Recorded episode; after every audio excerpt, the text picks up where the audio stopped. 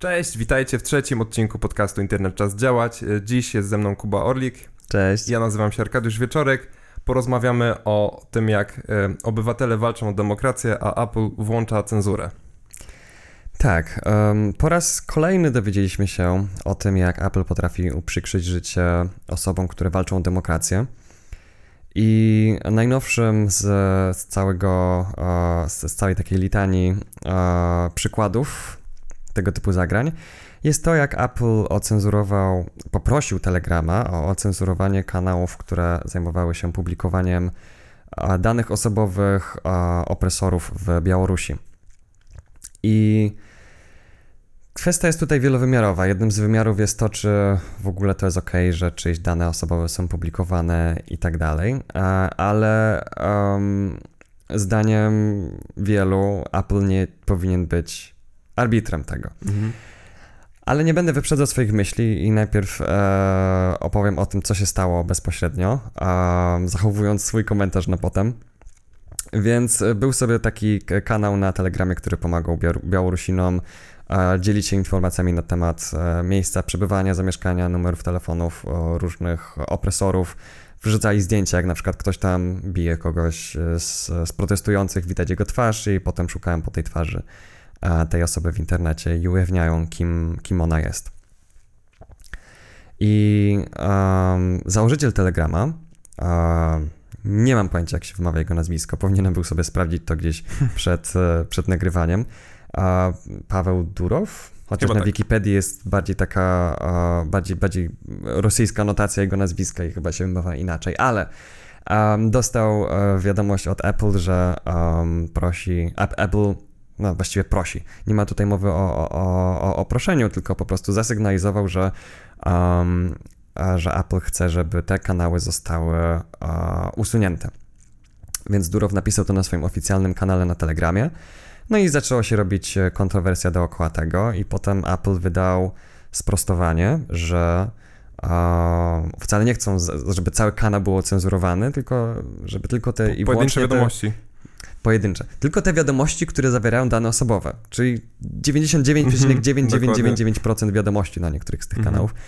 Um, więc, e, więc to jest równoznaczne właściwie z tym, żeby ten kanał ocenzurować. I, i przy wcześniejszych próbach cenzury um, Telegrama przez Apple, Telegram robił tak, że umieszczał informacje dla użytkowników urządzeń z iOS-em, że hej, te informacje na tej platformie są niewidoczne, ale na innych są jakby no, podawał prawdziwą informację, mhm. ale tym razem Apple zasygnalizował, że umieszczenie tego typu informacji jest, um, mam angielską wersję, irrelevant, czyli że jest nieistotne. Um, I że nie można umieszczać nieistotnych informacji w aplikacji. Zastanawiam, jak TikTok przechodzi przez kontrolę jakości Apple. Tym bardziej twórca aplikacji nie może umieścić nieistotnych informacji, tak? No, to, tak, ale no generalnie no chodzi o to, żeby po prostu wiadomo, Apple, żeby, żeby, żeby to było w ogóle usunięte i żeby użytkownicy iOSa nie wiedzieli, że to jest dostępne gdzieś indziej. I, um, i tak, więc e, nie wiem na czym to się skończyło, bo kiedy ostatnim razem sprawdzałem te kanały, jeszcze nie zostały e, zablokowane na urządzeniach z iOS-em. Nie mam żadnego urządzenia z iOS-em, więc nie sprawdziłem. Ale w czasie, kiedy pisałem artykuł o tym na naszym blogu, to właśnie te kanały jeszcze były widoczne i, i publicznie dostępne, także na urządzeniach z, z iOS-em. I, I tak jak mówiłem, jest tutaj e, kilka wymiarów tej, tej sprawy. Pierwszy to jest to, że to są te dane osobowe, i tutaj um, kwestia działania w słusznej sprawie jest e, jakby na szali z bezpieczeństwem tych osób, których dane są upubliczniane, ale ja nie jestem e, e, profesorem etyki, e, więc tutaj myślę, że każdy sobie z własnym sumieniem, światopoglądem wyważy swoją opinię na temat tego, czy takie kanały powinny być, czy nie. To jest podobne do um, blurowania twarzy ludziom podejrzanymi, podejrze, bo wiesz, zawsze jest domniemanie niewinności, nie? Mhm. Więc ja rozumiem um, te zamieszki i to, co się dzieje w Białorusi, mhm. natomiast uh, nie wiadomo też, na ile każda wiadomość jest stuprocentowo prawdziwa, nie? Więc y, może to też jest pokłosie tego, dlatego, dlaczego tak się dzieje. Tak, i jest. E, chodzi o to, że jest ryzyko po prostu tego, że osoba niewinna nagle zostanie stargetowana przez e, tłum osób, które e, w słusznej sprawie mogłyby zrobić coś, skrzywdzić osobę, która nie jest winna temu, mhm. co myślą. Ale i tak, generalnie takie zjawisko ujawniania czyichś danych osobowych nazywa się doxing, D-O-X. Um, I tak, tego typu, no, z reguły jest to bardzo niemile widziane, na przykład jak ktoś kogoś doksuje na Facebooku albo na Twitterze, z reguły takie posty są zdejmowane. Ale też e, protestujący właściwie na całym świecie uciekają, do, do, uciekają się do korzystania z Telegrama, między innymi dlatego, że jakby już wielokrotnie Telegram pokazał, że stoi po stronie demonstrujących. Um, I tak, to jest jeszcze taki temat poboczny, że um, jakby zdaniem osób, które zajmują się bezpieczeństwem z takiego kryptologicznego punktu widzenia, komunikator Signal jest znacznie bardziej obwarowany niż Telegram ale myślę, że Telegram jest takim które kompromisem pomiędzy bezpieczeństwem a, a użytecznością. Tak, dokładnie. Bo aplikacja Telegrama jest znacznie lepiej wykonana i przyjemniejsza w użyciu niż, niż Signalowa i przez to jest też łatwiej przekonać do tego osoby, które normalnie korzystałyby z Messengera. Tak, polecamy ogólnie słuchaczom, żeby sprawdzili sobie Telegrama, jeżeli nie korzystają z Telegrama, hmm. ponieważ a, naprawdę, ale to naprawdę na byle jakim sprzęcie ten komunikator działa bez zacięcia. Mhm. Jestem w szoku, że przez tyle czasu, ile korzystam z Telegrama, a już jest to kilka lat, dobre, nie wiem, z dwa, może trzy lata. Więcej. Albo z więcej. co najmniej. Jejku, jak ten czas leci. Mhm. E, tak, zaczynaliśmy korzystać z Telegrama wtedy, kiedy jeszcze nawet nie miał miliona użytkowników, także to była jeszcze taka nisza. Teraz naprawdę wiele moich znajomych korzysta z Telegrama. Mhm. A, I co więcej, naprawdę ten komunikator jest szybki. Co przez swoje elektroniczne życie używałem wielu różnych komunikatorów, zaczynając od e, gadu-gadu tlena. A, tak, więc jeżeli pamiętacie, jak szybko działało gadu-gadu kiedyś, te mhm. pierwsze gadu-gadu, to no, Telegram jest bardzo blisko do tego. I z czasem naprawdę ten komunikator dalej działa szybko. To nie jest tak jak z Messengerem, że przez wiele, wiele lat działał dobrze, a później zaczął coraz gorzej działać, bo miał coraz więcej bloatware'ów sobie zainstalowanego, czyli różnego rodzaju a, oprogramowania dodatkowego, tak, żeby na przykład mhm. jakichś analyticsów, jakichś rzeczy śledzących, tak, więc mhm. Telegram jest też open source'owy po stronie klienta, mhm. czyli nasze komunikatory, które instalujemy na, jako aplikacje są open source'owe, natomiast serwer nie jest open source'owy, co nie zmienia faktu, że jest to tak lepszy wybór niż e, korzystanie z Vibera, Messengera, Whatsappa i innych tego typu e, komunikatorów. I, um, i, i myślę, że przede wszystkim w naszej ocenie jest to lepsze, lepsza platforma, dlatego że rości sobie mniejsze prawo odnośnie mm, decydowania o tym, jakie, jakie, jakie treści mogą być tam publikowane, a jakie nie. Wiadomo, są jakieś standardy telegramowe i można tam zgłaszać posty, które są absolutnie niezgodne z ich polityką prywatności, ale zwłaszcza jeżeli chodzi o właśnie otrzymanie strony protestujących, to Telegram ma mhm. bardzo, dobrą, bardzo dobrą historię. I um, jakby kolejnym z wymiarów tej, tej sprawy, dlaczego ona jest taka złożona, jest to, że um, już abstrahując od tego tematu doksowania, jest to, że mamy tutaj kilka podmiotów uh, i jak się zastanowimy o tym, jaką moc ma Apple i skąd ta moc pochodzi, to możemy sobie, to, to łatwo jest wtedy sobie zdać sprawę, dlaczego różne totalitarne rządy mogą wpływać na Apple, bo to miało miejsce nieraz. Protestujący w, w Hongkongu na przykład mieli um, mieli trudno, kiedy wyszła aplikacja do śledzenia posunięć policji i została usunięta z App Store'a, ale nie została usunięta z Google Play Store, więc wciąż była dostępna na Androidzie. I generalnie w momencie, w którym Apple ma monopol na decydowanie o tym, jakie aplikacje mogą być wypuszczane na ich platformy, a jakie nie, mamy ten taki ogrodzony ogród, mhm. no to um, jest bardzo łatwo zdjąć jakąś aplikację na życzenie rządu. Jeżeli Chiny idą do Apple'a i mówią, proszę zdjąć tę aplikację, ponieważ ona nam się nie podoba, um, albo zakażemy sprzedaży urządzeń Apple w Chinach, no to Apple musi to zrobić. Znaczy nie musi tego zrobić, ale jakby to jest opłacalna droga. To jest Apple jest spółką akcyjną, Wiesz, więc pieniądze jest jedynym, co ich obchodzi. Komponenty dla urządzeń Apple'a są produkowane w Chinach, jak większych komponentów na świecie. Tak. A także to też jest trochę strzał, strzał, strzał przepraszam, strzał w stopę, mhm. e, więc no. Kolejne, e, były jeszcze kolejne przykłady, na przykład jak jesteś w Chinach, to na klawiaturze emoji nie pokazuje ci się e, ten, flaga Tajwanu, mhm. bo Chiny nie uznają Tajwanu i nawet nie możesz użyć tego emoji. Na prośbę chińskiego rządu Apple zablokował Chińczykom możliwość instalowania VPN-ów na ich urządzeniach, bo wtedy rząd może podsłuchiwać, co się dzieje na urządzeniu. I Hongkong wydał aplikację do urządzania niezależnych głosowań, takich, których Chiny nie mogłyby manipulować. I Apple też ją zdjął na prośbę, na prośbę rządu chińskiego. Więc, e, więc, więc wydaje się, że jest jakby taki jasny sygnał od Apple, że jeżeli ma do dyspozycji zysk pieniężny albo prawa osób, które protestują w różnych kwestiach, to wybierze zysk. A jeżeli ktoś chce protestować w jakiejkolwiek materii, no to Apple mówi jasno, że ta osoba lepiej, żeby korzystała z Androida.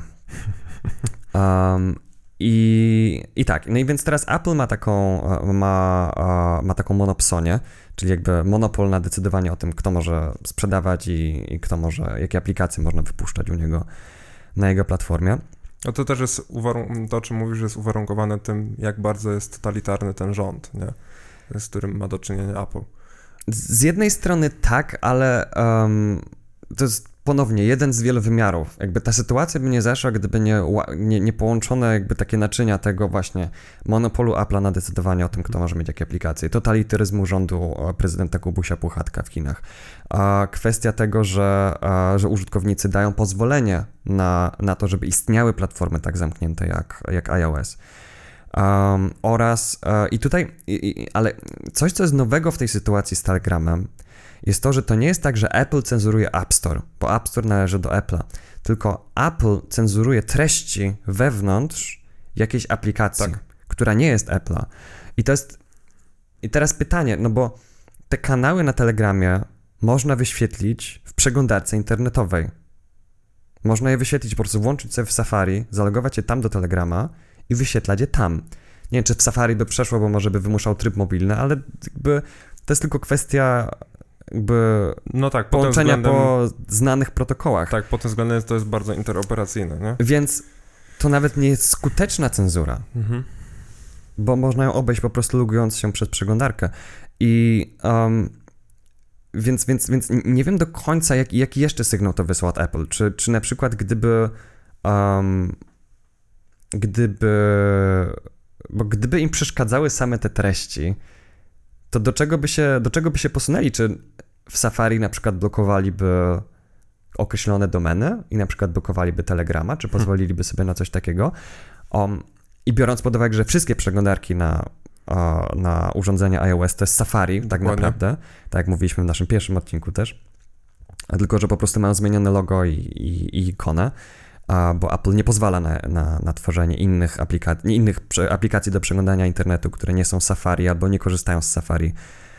Więc, e, więc mógłby coś takiego zrobić, blokowanie takich domen. Myślę, że, że nie byłoby to niewykonywalne dla firmy, która jest warta prawie tyle co PKB Szwecji. Tym bardziej, że publikowaliśmy ostatnio nasz podcast na iTunes a, i celowo iTunes Connect, a, czyli ta platforma, w którym publikuje się podcasty, no z dziwnych przyczyn nie działa we Firefoxie.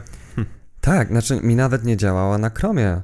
Nie wow. mogłem się zalogować e, do tej, do, tej, do tej aplikacji. Jedynie to by się udało a po dostaniu się do jakiegoś urządzenia. Tak, tak zalogować tak, się, żebyśmy mogli mhm. opublikować w ogóle podcast, więc a, niby jest interfejs internetowy, że można się zalogować przez przeglądarkę, ale jednak Apple znajduje sposoby na to, żeby osoby, które a, są takimi biedakami jak my i, a, i korzystają z urządzeń nie, nie emblematowanych nadgryzionym jabłkiem, a, żeby nie mogli publikować, nie? Mhm. Więc, więc a, a, to wystarczyło 5 minut i już teraz jakby podcast już jest i nie musimy więcej korzystać, więc żeby opublikować, to no, trzeba chociaż na 5 minut dostać się do kogoś, kto ma.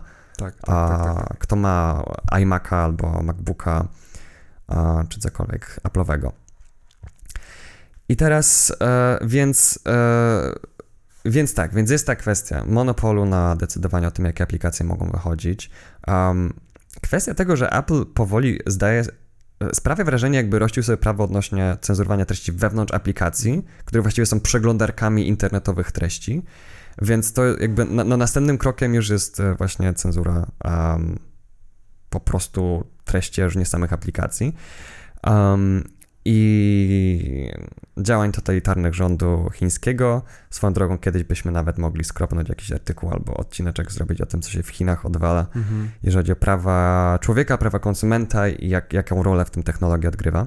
Tak, tutaj wspomnieliśmy w drugim odcinku o, o, o braniu kredytów przez Chińczyków e, mhm. i, i, na jakim poziomie oni są sprawdzani pod względem zdolności kredytowej w Chinach, także I, tak, i mhm. jeżeli chodzi o, o, ogólnie o chińskie twory i aplikacje i tak dalej, na, urządzenia, to no e, nie bardzo to się meczuje z naszymi europejskimi standardami odnośnie ochrony danych osobowych. Wiesz co, znaczy ja myślę, że um, różnica między tym, jak Chińczycy są podsłuchiwani i oceniani, a tym, jak Europejczycy są, jest taka, że uh, jakby, tak, no to... że, w Europie, że w Europie ludzie to robią świadomie i dobrowolnie.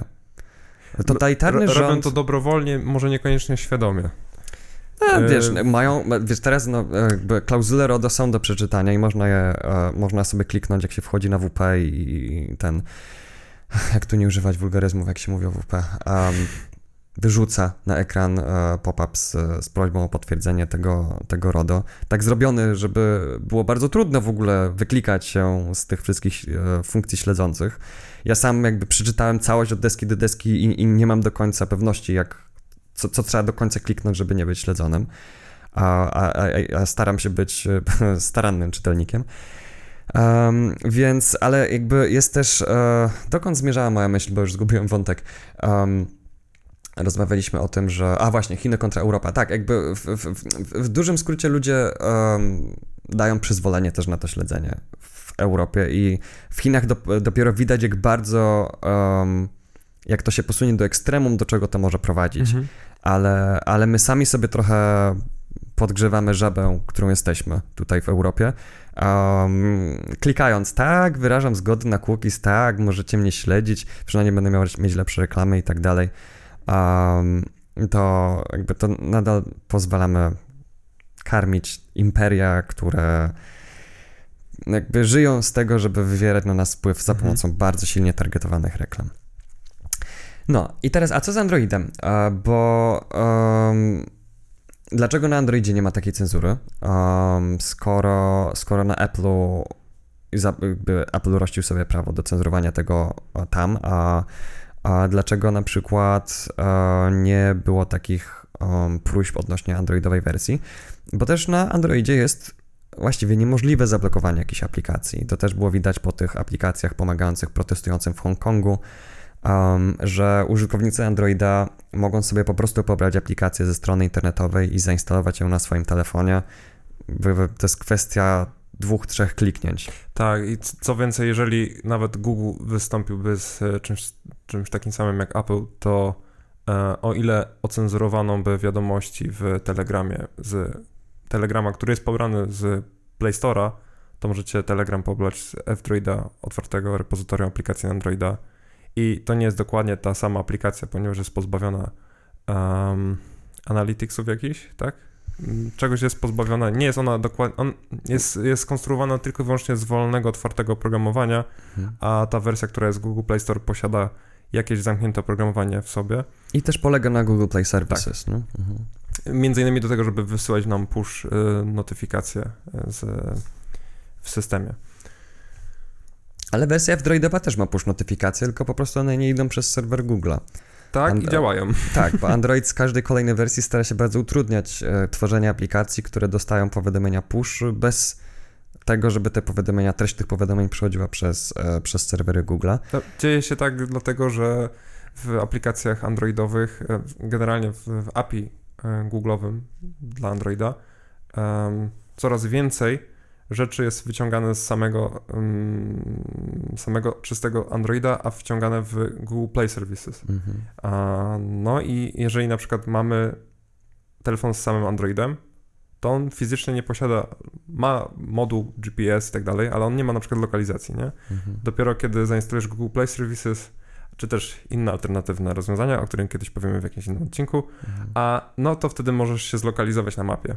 No i użyć jakichś map, też Google Mapsów versus inne mapy, na przykład OpenStreetMap. Tak, i, i to jest... E, to, to, mi e, gotuje krew w żyłach, bo Android zaczął się jako open source'owy projekt i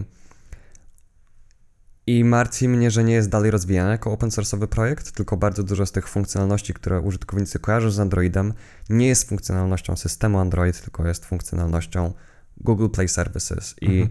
użytkownicy stoją przed wyborem, albo będziesz, jeżeli chcą mieć jedną z tych funkcjonalności, która jest w Google Play Services, to muszą mieć wszystkie. Razem z tymi skryptami śledzącymi, razem z, tym, e, z tymi analyticsami, razem z Google Play Store. Um, I użytkownicy mają tutaj mało wyboru. No, więc, ale ten wybór, e, który mają użytkownicy Androida, pozwala um, ograniczyć skalę cenzury aplikacji, mhm. bo na, na Androidzie można sobie po prostu zainstalować coś z trzeciego, o, z trzeciego źródła. Więc ta, ta sytuacja, ten post na, na, na blogu o, o, tej cenzurze Apple'a jeszcze e, powstał zanim zaczęło się u nas w kraju dziać te wszystkie, te wszystkie protesty. Mhm. A, więc jeżeli ktoś z Was e, protestuje po którejkolwiek stronie, um, to chciałbym, żebyście mieli na myśli, e, że, żebyście pamiętali, że jeżeli będzie jakaś aplikacja, która może Wam ułatwić protestowanie i będzie to aplikacja na iOS, Apple ma pełne narzędzia i także właściwie przyzwolenie społeczności użytkowników na to, żeby te aplikacje wam usunąć mhm. albo ocenzurować. Um, I jeżeli tak zrobi, to nie będziecie właściwie mieli innej opcji, żeby korzystać z tej aplikacji, niż liczyć, że będzie wersja na Androida i przesiąść się na Androida. Chyba, że nie wiem, będziecie kombinowali z kontem deweloperskim z Apple ID, tam trzeba chyba tak, płacić tak. roczną opłatę za przywilej instalowania tego, co wy chcecie zainstalować. Mm, Flytest to się chyba nazywa. To jest inna opcja jeszcze. Yy, tak, możesz też z jakiejś chmury móc zainstalować aplikacje z zewnętrznych źródeł. Oczywiście nie jest to takie proste jak w Androidzie, gdzie wchodzisz w ustawienia, zaznaczasz tak, pozwól tej aplikacji instalować zewnętrzne aplikacje. Na przykład, jeżeli nigdy tego nie zrobiliście, a pobraliście swoją przeglądarką internetową na Androidzie jakiś hmm. plik APK, czyli plik instalacyjny aplikacji, no to wtedy Android, przynajmniej w wersji 10, pewnie w kolejnych już też, zapyta Was, czy chcesz przez aplikację, w tym przypadku przeglądarkę internetową, um, móc zainstalować z obcych źródeł jakąś aplikację inną, aplikację trzecią. I a, jeżeli zaznaczycie ten checkbox, no to za każdym plikiem pobranym przez tą przeglądarkę już będziecie mogli bezpośrednio instalować na Androidzie. Czego nie można zrobić w prosty i łatwy sposób na iOSie. Tak, ja też obserwuję, że um, Android sam z siebie staje się coraz bardziej pustym systemem, mhm. a to, co jest instalowane z Google Play Services, staje się coraz bardziej zamknięte. To, co się na przykład staje z tym, jak bardzo Google jakby naciska na to, żeby um, deweloperzy korzystali z tego, e, z tej googlowskiej chmury do wysyłania powiadomień. A bardzo długo nie mogłem korzystać z Signala, ponieważ nie mam Google Play Services na telefonie, a Signal nie, od, nie, nie potrafił otrzymywać powiadomień, jeżeli nie było zainstalowanego Google Play Services. Więc więc byłem w sytuacji, w której jakby najbardziej kryptograficznie bezpieczny, e, popularny e, komunikator e, mogłem zainstalować i on mi działał poprawnie, tylko jeżeli miałem e, wielkiego brata, który patrzy na moim telefonie, mhm. doinstalowanego, um, żebym mógł gadać, więc, więc to, to jakby jedyną opcją był jakby kompromis pomiędzy prywatnością, nie mogłem mieć stuprocentowego takiego jak... Są jeszcze rozwiązania mm, tak zwane micro G, E, czyli anonimizowane dane wysyłane do Google, żeby móc otrzymywać wiadomości, powiadomienia e, przez ten tak zwany Google Cloud Messaging. Mhm. E, I to działa całkiem spoko. Korzystałem z jakiś, czas, jakiś czas z tego. Um, między innymi do tego, żeby moja aplikacja mBankowa, bo to jest mój bank, z którego korzystam, jeden z kilku, a żeby mogła mi wysłać powiadomienie o tym, że wpłynęły jakieś pieniądze na konto, albo czy, czy też do, dokonano transakcji kartą, bo bez tego tych powiadomień nie otrzymuję po prostu.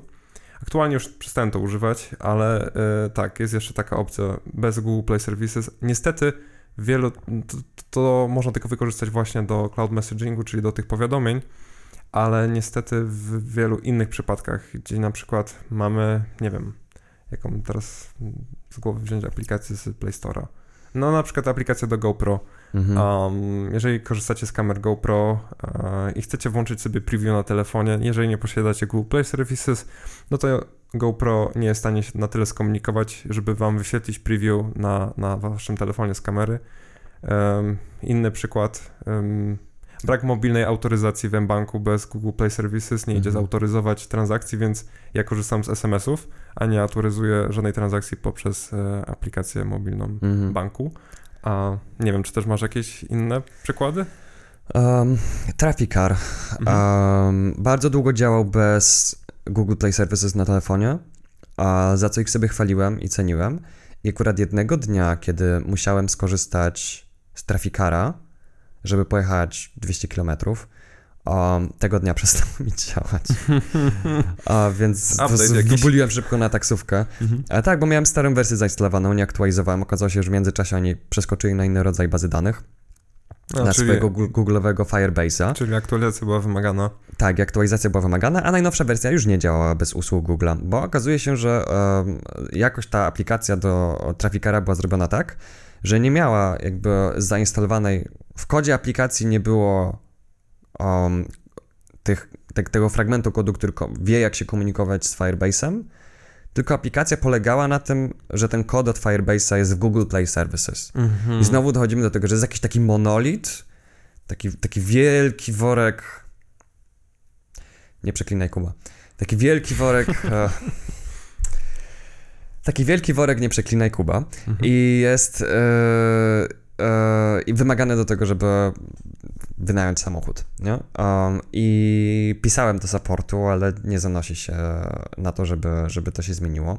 Ponownie sprawdzę za jakiś czas, czy, o, czy coś w tej sprawie ruszyło, ale obstawiam, że nie. Póki, póki procent użytkowników, dla których um, to jest problem, że akceptowanie polityki prywatności Google jest konieczne do korzystania z ich aplikacji, co jest w ogóle ciekawe z punktu widzenia RODO Mhm. Bo o, pisaliśmy też ostatnio na, w, w którejś z prasówek, że Oculus w Niemczech nie mógł być sprzedawany, odkąd był ten ruch, że korzystanie z Oculusa um, wymaga konta na Facebooku. Aha, mówisz o, o goglach VR. Aha, tak, tak, tak, tak, tak. tak. Mhm. Um, I teraz, bo, bo, bo zachodzi takie bandlowanie, takie paczkowanie usług. Musi, może mieć tę usługę, jeżeli masz tę, która nie jest powiązana, ale po prostu cię zmuszamy do tego. I właściwie zastanawiam się, czy to jest zgodne z RODO i z prawem ochrony konsumentów i konkurencji, że um, żeby korzystać z Trafikara, muszę wyrazić zgodę na przetwarzanie moich danych przez Google. Wiesz, z drugiej strony Oculus, twórcą Oculusa jest Facebook, więc... Um... A twórcą Trafikera nie jest Google. Tym tak, bardziej to jest, to jest niepowiązane, to jest nie? Tak, no, no, no, no. A, I tak samo, żeby, żeby korzystać na przykład z ProteGo. Wymagane jest akceptowanie tak. e, polityki prywatności amerykańskiej korporacji Google. Dokładnie. Albo Apple, jeżeli jesteśmy na iOSie. Mhm. I to jest też dla mnie, jakby to jest e, aplikacja a, no, budząca dużo kontrowersji, ale jakby abstrahując od tego, e, tak samo aplikacja, e, nie wiem, czy e-dowód wymaga Google Pay Services, ale... E, Oj, nie sprawdzałem. To chętnie sprawdzę. Był moment, w którym aplikacja e, na Androida bo tam jest taka opcja, że możesz jakby sprawdzać czyjeś dane, jeżeli pozwolisz, żeby jakby po prostu mhm. wysłać je cyfrowo. Ale miałeś okazję um, korzystać? Nie, nie miałem okazji korzystać z tego, nie próbowałem instalować, ale, ale rozmawiałem z ludźmi, którzy z tego korzystają i byli e, po prostu zauroczeni faktem, że um, wersja androidowa nie była w stanie, nie była interoperacyjna z wersją Apple'ową. Hmm. Tak, ale też y, sam, sam fakt, że um, w momencie, w którym wychodzą aplikacje tworzone przez rząd i one wychodzą w dwóch wersjach, mhm. um, na platformę amerykańską Apple i na platformę amerykańską Google, um, ale na przykład nie ma wersji nie ma ani kodu tych aplikacji udostępnionych, chociaż akurat w przypadku e, Protego jest, ale ona tak naprawdę nie jest w stanie ruszyć na platformie innej niż Android i iOS, ponieważ tam nie ma tego protokołu do wymiany informacji o śledzeniu mhm. kontaktów własnościowego, który jest stworzony przez Apple i Google. Um, ale na przykład taki e-dowód, e, wyobrażam sobie, że w idealnym świecie byłaby wypuszczona po prostu otwarto źródłowa implementacja tej aplikacji, którą można Dokładnie. sobie skompilować na różne inne systemy. Bo teraz ten duopol, który mamy, e, iOS-a i Androida, jest między innymi utrzymywany przez to, że wiele aplikacji, które mogłyby być po prostu stroną internetową z powiadomieniami e-mail, jest, ma swoje wersje aplikacji tylko na Androida, tylko na iOS-a, a jeżeli chce się na rynku pokazać jakikolwiek trzeci system operacyjny, to Apple i Google mają taką siłę, żeby, żeby temu zapobiec. Mhm. Na przykład na Windows Phone'a Google nie wypuścił komunikatora Google Hangouts i zabronił tworzenia klientów Google Hangouts na tę platformę. I to jest moc kontroli rynku, która sprawia, że trzeciemu graczowi jest bardzo trudno się pokazać i pojawić i urosnąć. Tym bardziej, że w, mm, znowu zabrzmią jak takie boomerzy. Um, jeżeli, wtedy, kiedy korzystaliśmy jeszcze z Gtalka, czyli oh. pierwowzoru e, tego, na czym został zbudowany Google Hangouts, mhm. a no, to korzystał z otwartego protokołu i mogliśmy wykorzystać dowolny komunikator na dowolnym systemie operacyjnym i móc skomunikować się, nie wiem, pomiędzy Facebookiem a a też jeszcze starym wtedy Messengerem, który też korzystał dokładnie z tego samego protokołu, tak jak i Gadu Gadu, który korzystał z tego mhm. samego protokołu. W jednym komunikatorze, w jednym komunikatorze wszystkie platformy. Wszystkie platformy. No, ale tak, Google Play Services, y, wracając do, do samego Google Play Services, teraz przypomniało mi się, że też jak dojadę na przykład ma problemy, ponieważ nie jest w stanie załadować mapy, bo mhm. mapy są Google'a, a nie masz możliwości w aplikacji wybrania jakichś innych map, więc po prostu znajdziesz przystanek, y, znajdziesz trasę, ta trasa się pokaże na takim niezaładowanym mapie kafelków, czyli na takiej szachownicy po prostu. Mhm. Mm, ale jako taka aplikacja działa, nie? Są, pamiętam czasy, że mm, Revolut y, przez długi, długi czas nie chciał działać mi um, na Google, bez Google Play Services. Logowałem mhm. się i na przykład potrafię się wyłączyć od tak. Aktualnie jest tak, że nawet nie wyświetla monitu, że wymaga Google Play Services. Włącza się trochę dłużej niż na iOSie. Nie mam też najnowszego telefonu z Androidem, ale mam wrażenie, że to jest dlatego, że on po prostu próbuje coś e, wyszukać w Google, mieli, mieli, mieli i robi się błąd, po czym aplikacja się uruchamia i jestem zalogowany mm. już w Revolucie, także mogę korzystać z Revoluta i nawet się nie wysypuje najnowsza wersja, mm. także jest fajnie, ale no jest wiele aplikacji, które naprawdę nie chcą działać i... Tak, i mi się też podoba, że um, są na przykład aplikacje, które po włączeniu, jak wykrywają, że nie ma Google Play Services, to wyświetlają ci komunikat, o, nie masz Google Play Services, ta aplikacja, nie ma szans ruszyć. Mhm. I jakby jak klikniesz OK, to się, to się wyłącza, ale jak klikniesz poza to okienko, to to okienko znika i aplikacja działa zupełnie bez problemu. Wow. Nie? Um, I czasem są po prostu takie patche do aplikacji, które usuwają to okienko i aplikacja nie ma żadnych problemów. Um, tak, ale właśnie mapy Zresztą no, jest OpenStreetMap, który jest mhm. znacznie bardziej dokładny niż Google Maps i moim zdaniem, jak dojadę, tylko by zyskało, gdyby skorzystało z, z kafelków OpenStreetMapowych. Tym bardziej, że korzysta w wersji webowej z z OpenStreetMap. Także... No to tym bardziej, to już znaczy, że, że ciekawe, czy oni sami renderują te kafelki, czy korzystają, czy po prostu e, pijawkują z jakiegoś, jakiegoś darmowego serwera, który udostępnia, to jeszcze trzeba sprawdzić. Wiesz co, myślę, myślę, że mają swoje API i zapłacili. Aż nie chcę mi się wierzyć, aż, aż tak. nie, ja nie mówię, że tak nie zrobię, ja mówię, że to po prostu sprawdzę. Bardzo dobrze. A właśnie, jeżeli chodzi o mapy, to mm, wróciłem już z mojej podróży, byłem w Danii a, i, i, i przejechałem 3000 km samochodem z wykorzystaniem OpenStreetMap i OSM Anda. Mhm. Też e, troszeczkę pospacerowaliśmy w różnych miejscach w Danii, w Jutlandii, po całej Jutlandii, też w Kopenhadze. A, I powiem Ci, że bardzo dobrze się sprawdziły te mapy. Super. A miały jakieś tam chwile słabości, typu mm, myślę, że to raczej ze względu na, na mój pięcioletni telefon z Androidem, mhm. a który po prostu nie ma najlepszej anteny GPS i po prostu potrafił zgubić sygnał w ciągu 10-godzinnej podróży. Ale zdarzyło się to może z dwa czy trzy razy. Średnio 5, 6, 7 satelit było cały czas połączone, także to wystarczyło, żeby dobrze nawigować się samochodem.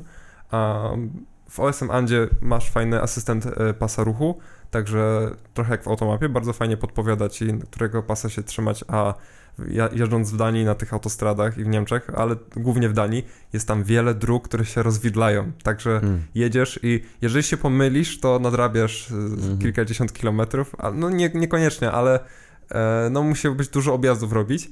E, no, udało mi się w miarę bez pomyłek dojechać do celu i wróciliśmy, także no, polecam bardzo OSM Anda. Mm. no i pozostawiłem go sobie na telefonie.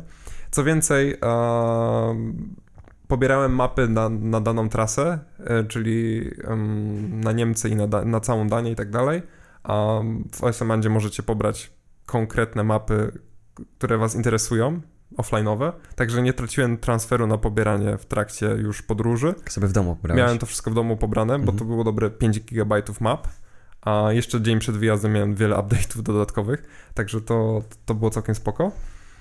No i teraz mogę na przykład usunąć sobie tą, tę, tę danie, bo już jej nie potrzebuję, także zaoszczędzam miejsce na telefonie i no i polecam, bardzo fajne mapy, bardzo fajnie się sprawdzają w praktyce. A, a próbowałeś nawigacji pieszej? Tak, tak, używaliśmy nawigacji pieszej w Wyborgu, to jest jedna z większych, większych miast um, w, w środkowej Jutlandii, bardziej północnej w Danii i w Kopenhadze, a całkiem spoko. E, czasami miałem problem z, z łapeniem fixa i dobrej precyzji takiej, żeby mnie zlokalizowało konkretnie, jesteś w tym punkcie, no ale to bardziej winie urządzenie tutaj mm. z uwagi na to, że wiadomo, warunki pogodowe, stary sprzęt, um, nie wiem co jeszcze, duża ilość, gęstość zaludnienia i zabudowania i tak dalej, um, może też sprawiało pewne problemy, nie? Ale generalnie, no, naprawdę bardzo fajnie się te mapy sprawdziły. Tak, teraz um, najnowsze smartfony mają, jest, jest taki nowy moduł nawigacji, nie GPS, tylko to jest jakby um, kolejny z poziomów G jego GPS rozwoju. A, czy... Nie, nie, nie, to już nie mówię GPS A, to jest jakby zupełnie inny, bo GPS jest amerykańskim systemem, jest europejski system, zapomniałem jak on się nazywa, a Galileo, Galileo się nazywa. Mhm.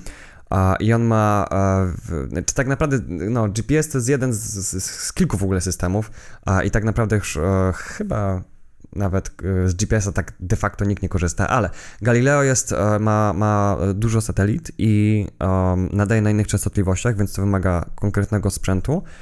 I on nadaje chyba, z tego co wiem, na kilku różnych częstotliwościach, żeby można było wykryć, kiedy odbicia sygnału od ścian budynków, kiedy jesteś w, w takich kanionach miejskich. Tak, tak, tak, tak. tak. Um, kiedy zachodzą te odbicia i robi korektę do tego, więc nie jest tak, że idziesz sobie ulicą, a cię pokazuje jakbyś szedł w środku kamienicy albo mhm. na, na ulicy obok.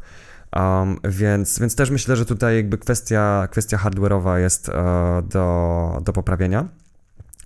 I e, no, to już tak, tak dygresję na, na, na grupie telegramowej uh, OpenStreetMap polskiej właśnie był jakiś eksperyment ktoś sobie kupił taki odbiornik tego GPS-a i po prostu szedł chodnikiem i miał taką, taką prościutką ścieżkę, tak dokładnie na zdjęciu GPS była, a, była, był chodnik, nie? To było tak satysfakcjonujące do oglądania. Dlaczego nas to tak fascynuje? No, jeżeli kiedykolwiek korzystaliście um, z nawigacji takiej pieszej i zapisywaliście swoją trasę przejścia, um, to możecie zauważyć takie zygzaki na przykład mm -hmm. na mhm. ulicach, nie? A szliście jedną stroną chodnika, nie? Mm -hmm. Czy też na przykład w górach, gdzie masz ścieżkę, a ty widzisz, że jeżeli nałożysz satelitarne mapy na to, to widzisz, że przez chwilę na przykład szedłeś poza ścieżką, a tak nie było. No, także wow. To, to, to naprawdę robi wrażenie. Jest też bardzo pomocne, bo ja czasem, jak jadę mało znanymi trasami, takimi mało uczęszczanymi, jakieś drogi leśne i tak dalej, nagrywam ślady um, GPS-a i potem je uploaduję do OpenStreetMap, żeby można je było na ich podstawie zrobić albo korektę istniejących map, albo, um, albo dodać nowe, e, nowe trasy. I chociaż bardzo rzadko daje mi się znaleźć drogę, w której jeszcze nie ma na OpenStreetMap, jakaś, jakaś, jakieś po prostu wydeptane ścieżki w lesie są pozaznaczane, um, nawet takie bardzo nie, nieoficjalne, na jakichś wsiach i tak dalej. Jest, to jest niesamowita ilość detali i jestem pod wrażeniem zawsze. Tak, na, na, na, w, samej północnej Danii, na, na samym koniuszku, byliśmy tam na samym krańcu Danii, a jest tam wiele takich lasów, wzgórz nad, nad morzem. Chyba to jest morze. Tak, to jest chyba morze. To, może bardzo duże jezioro. Do, nie, to na pewno było co najmniej morze. Okej. Okay. Nie, no chyba jest morze. Mhm. Nie, nie znam się tak geograficznie. To nie jest teraz. podcast o geografii. To nie jest podcast geografii, także... A, ale no, były wyrysowane ścieżki, takie pojedyncze ścieżki na mapie.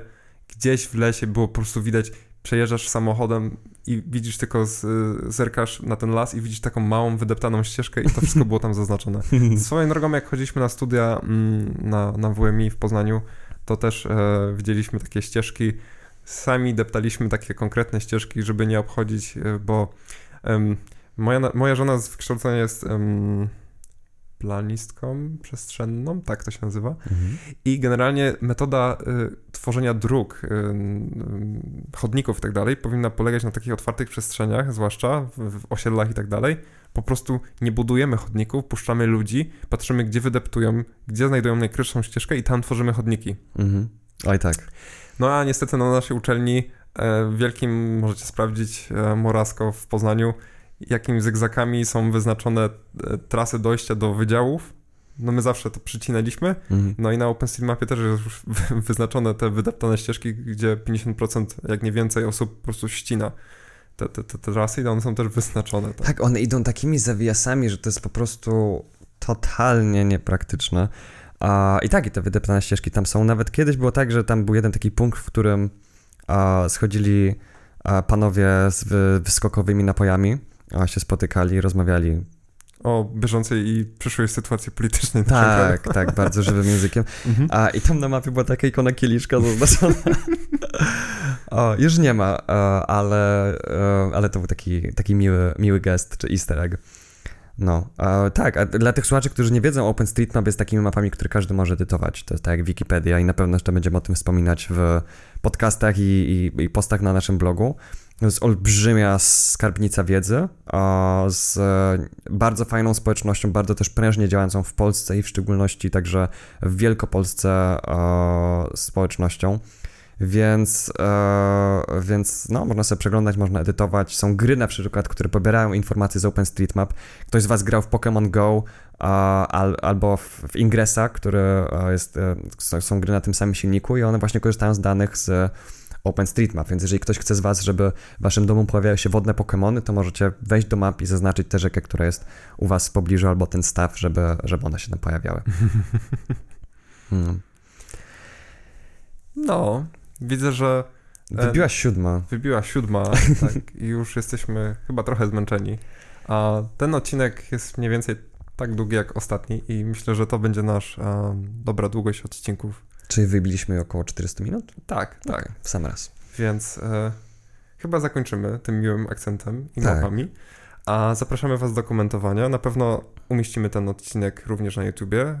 Też są nasze poprzednie odcinki na YouTubie, więc jest już to jakaś możliwość skomentowania w podmiocie dla będącym w własności amerykańskiego, amerykańskiej korporacji, ale możecie tam umieścić komentarze i skomentować, jak wam się podoba ten podcast. Tak, i no, a jak ktoś z was nie chce, żeby w naszej komunikacji pomiędzy wami a nami pośredniczyła amerykańska korporacja, to nasz, na naszej stronie medline.pl też jest zakładka kontakt, gdzie są nasze maile, nasze telegramy, Twittery, LinkedIny i wszystko, co... Mastodony, jak ktoś jest e, bardzo za decentralizacją internetu. Jak nas pewnie słucha, to pewnie w pewnym stopniu jest. Więc no... Dobra, mieliśmy trochę dygresji dzisiaj. Myślę, że to jest jak najbardziej ok. I wiem, że dygresji starczy jeszcze na, na kilka sezonów Oczywiście. A życie podsuwa nowe tematy, także... O, nie zabraknie. A korporacje ile podsuwają tematów? Ile nam one robią, słuchaj? No, nie zabraknie nam pracy. Także Do zobaczenia i widzimy się, słyszymy się w kolejnym odcinku. Cześć. Trzymajcie się, cześć. Hej, hej.